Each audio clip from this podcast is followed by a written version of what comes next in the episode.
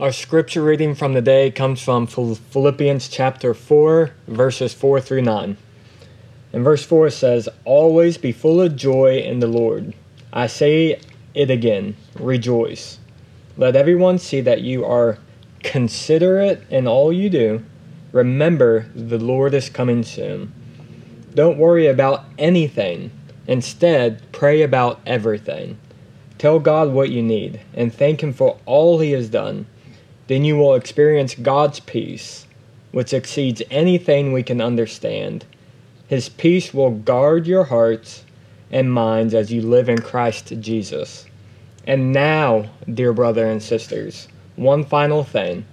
Fix your thoughts on what is true and honorable and right and pure and lovely and admirable. Think about things that are excellent and worthy of praise. Keep putting into practice all you learned and received from me, everything you heard from me and saw me doing. Then, then the God of peace will be with you. This is the word of the Lord. Thanks be to God the last few weeks we've been talking about spiritual formation um, using this working definition of conforming our lives and our hearts to jesus for the good of the world um, and we're going to close up this series today by looking at um, what a life looks like when we intentionally form our souls, what it means uh, to swim in the river of the kingdom of God. Um, when it comes to the conversation around practicing the way of Jesus, I love the imagery of the river of swimming in a river and in my family rivers are a big deal to us they are like sacred wild places for us uh, when daniel my husband is is like cooked then uh, he goes to the river like it's it's just sort of a language. He'll come to me and be like, I need to go to the river. And I immediately know he is done. Like he is toast. He needs to go rest and refuel.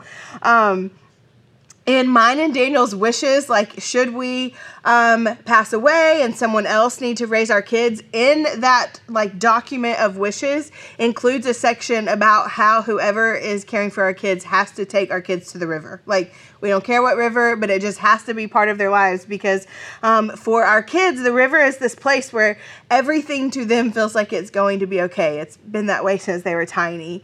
Uh, years ago, uh, right before we planted uh, Vineyard Springbrook, um, I was trying to figure out what the next step in my life was like and, and where God wanted me to go and, and what was next. And the Holy Spirit gave me this picture of a river and of God asking me to jump in and to find the current in order to find him. Uh, we, the Mizels, are river people, not like the creepy, I mean, we're creepy in our own way, but like not um, your picture of river people, but we're river people because we love it. So well, I think when it comes to spiritual formation, to following Jesus, river imagery just works super well for me. Following Jesus means uh, learning how to swim in the river of the kingdom of God.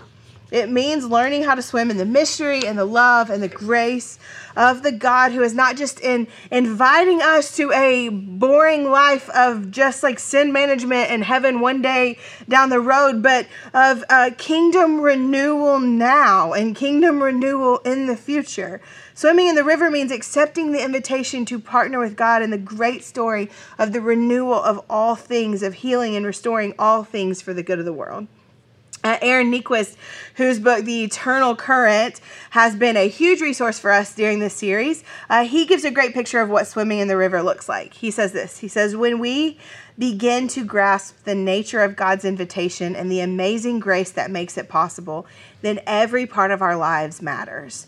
We learn to forgive so that bitterness can't hold us back. We cultivate our God given gifts so that they can be used to help the whole we soak in the scriptures to let God's story wash over us.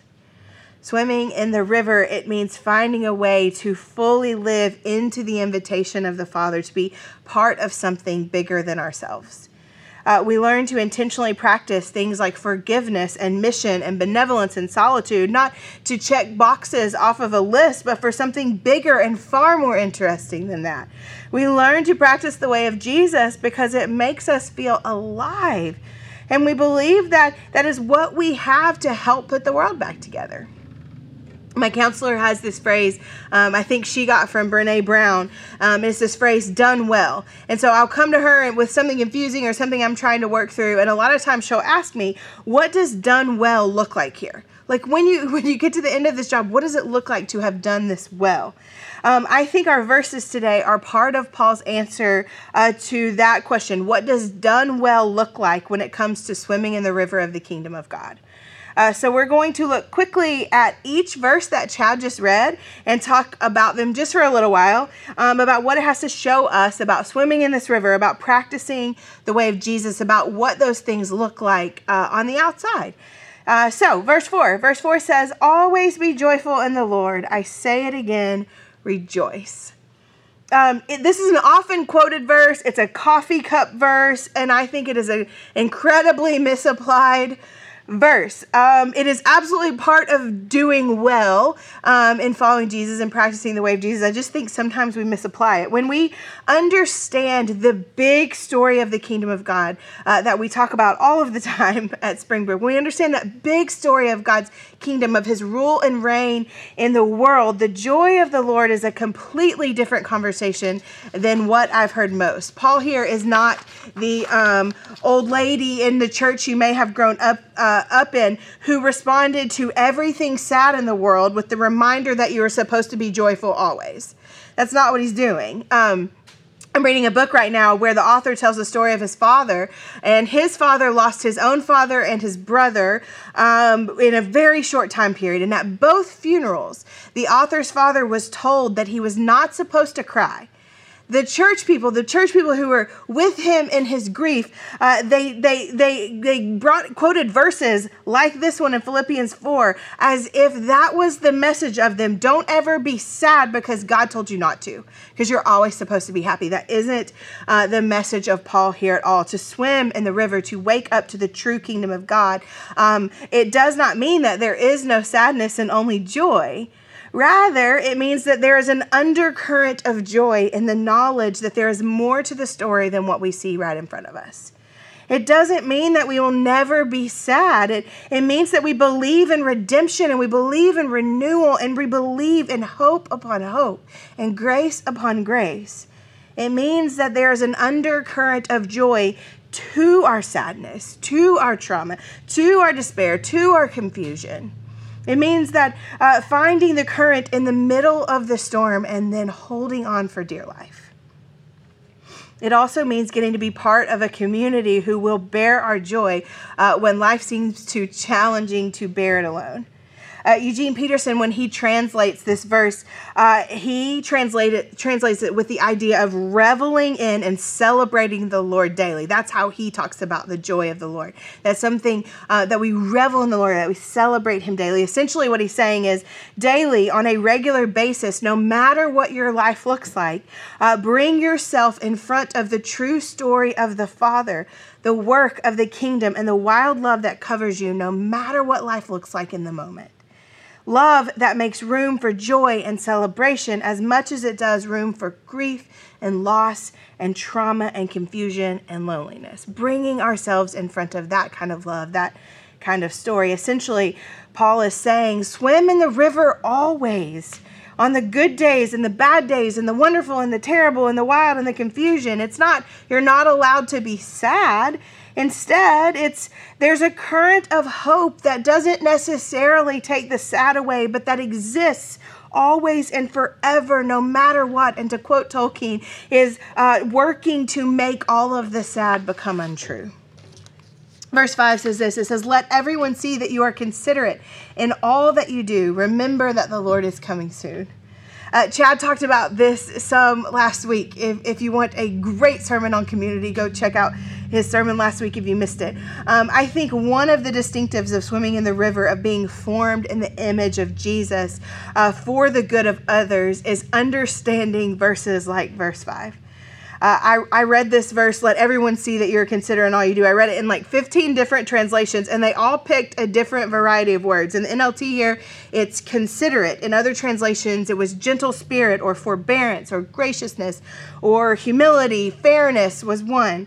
Um, the original Greek word here is epikes, and epikes is essentially defined as reasonable so all of these words work really well. What Paul is saying is that part of the fruit of swimming in the river, part of the fruit of a formed life, is becoming a reasonable person.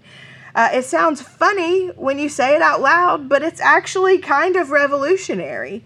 I love the way uh, Eugene Peterson quotes this verse again in the in the message uh, version of the Bible. He says, "Make it as clear as you can to all that you meet that you're on their side, working with them and not against them." That's how he defines reasonableness. That's how he defines um, considerate. Make it as clear as you can to all you meet that you're on their side, working with them and not against them. This is powerful. I love this. What does it mean to swim in the river, to see the big story of the kingdom of God at work within us and all around us? It means learning reasonableness with others. It means having eyes to see how uh, to be for people and not against them. It sounds simple and almost small, but this is really, really, really hard to do because people sometimes do terrible things or things we completely and totally disagree with. And, and this feels especially true in a crazy season full of almost exclusively disagreement all around us. But Paul is telling us to swim in the current, to swim in the river means to find reasonableness within ourselves and with others, to find a way to both stand up for what is good and right, um, but to do it with a humility and a generosity of presence. This is hard, hard, hard stuff. It is kingdom work. Uh, Holy Spirit work. This is the work of the Spirit to find a way to fight for justice, to find a way to have boundaries and strongly held beliefs while making room for the hearts and the lives and the opinions of others.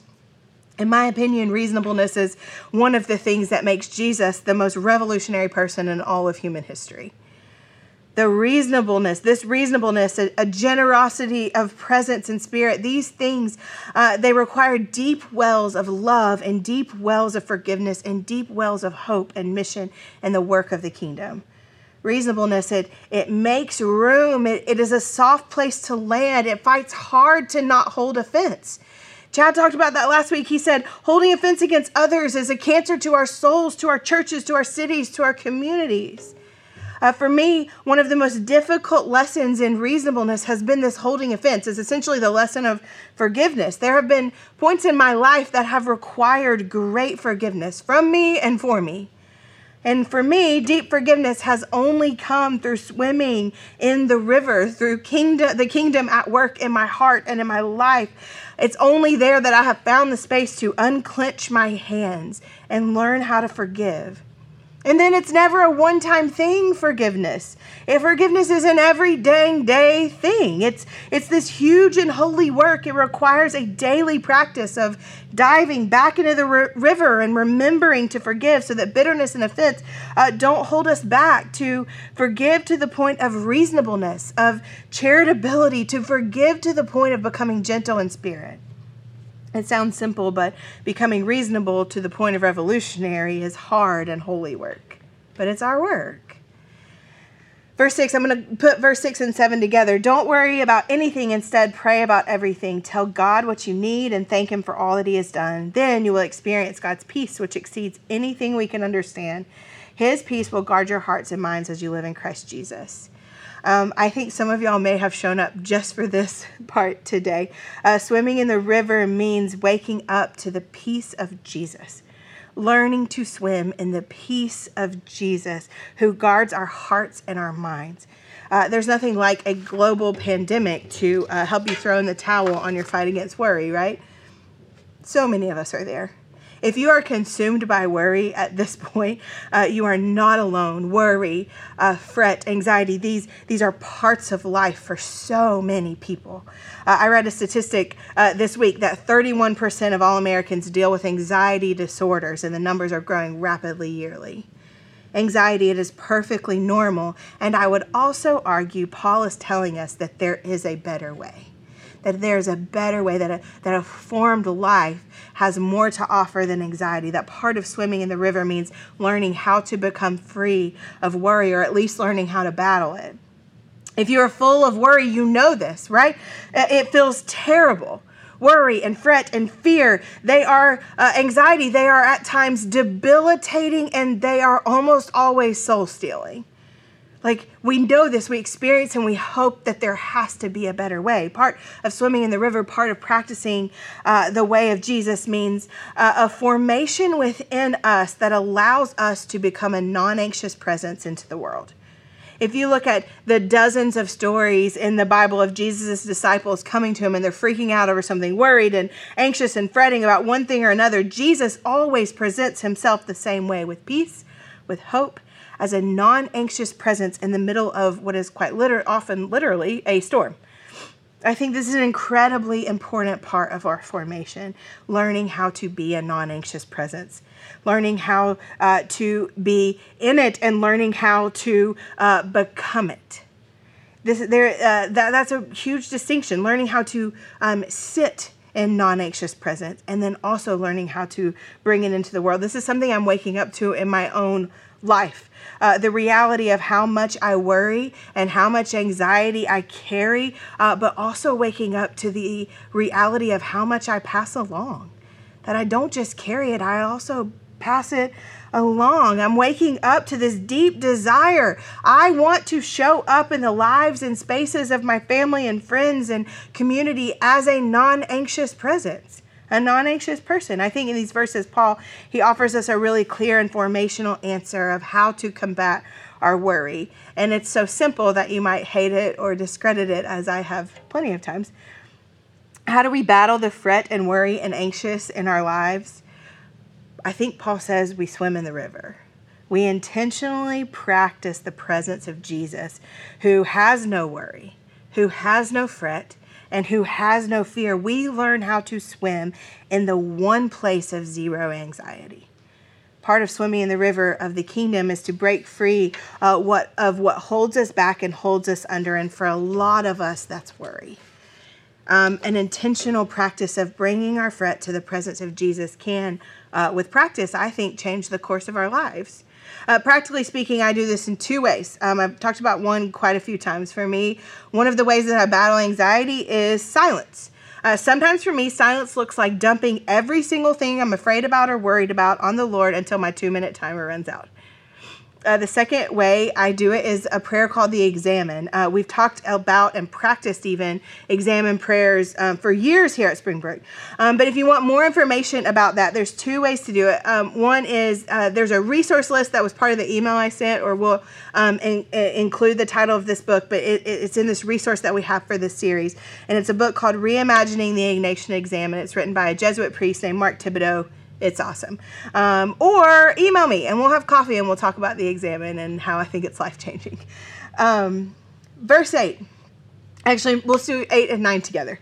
Verse 8 and 9. And now, dear brothers and sisters, one final thing. Fix your thoughts on what is true and honorable and right and pure and lovely and admirable. Think about these things that are excellent and worthy of praise. Keep putting into practice all that you have learned and received from me, everything you have heard from me and saw me doing. Then the God of peace will be with you. The last point that Paul makes here about swimming in the river of God's kingdom is this don't stop swimming. Don't stop swimming. If you want to stay in the river, then keep on swimming.